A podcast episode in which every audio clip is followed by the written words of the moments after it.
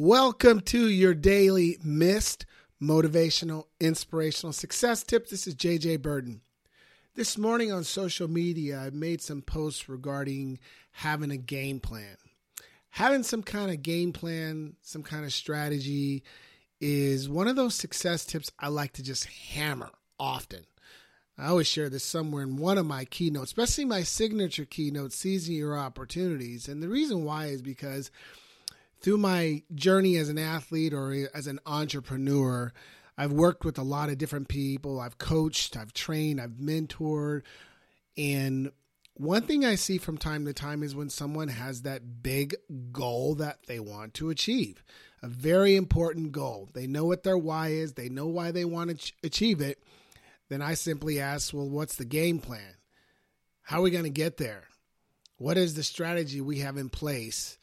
And I'm always surprised when someone says, Well, this is what I'm going to do. I've got these thoughts here and there. And I'm like, No, no, no, no. yeah, it gets a little frustrating because, you know, when you see someone who has a goal and there's no strategy in place, there's no structure, there's nothing that's taking them in development mode or something that uh, they can follow that takes them from point A to point B, then you question their commitment, right?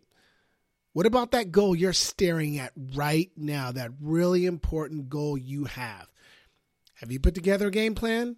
Do you have a strategy? Do you know exactly what your plan of attack is going to be? Well, here's the thought I want to leave you with, and please write this down and, and really reflect on these words. Because when there's a true commitment to a goal, there's a game plan written down somewhere.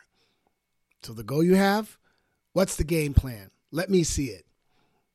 Don't forget, like, share, and comment, and I'll see you on the next episode.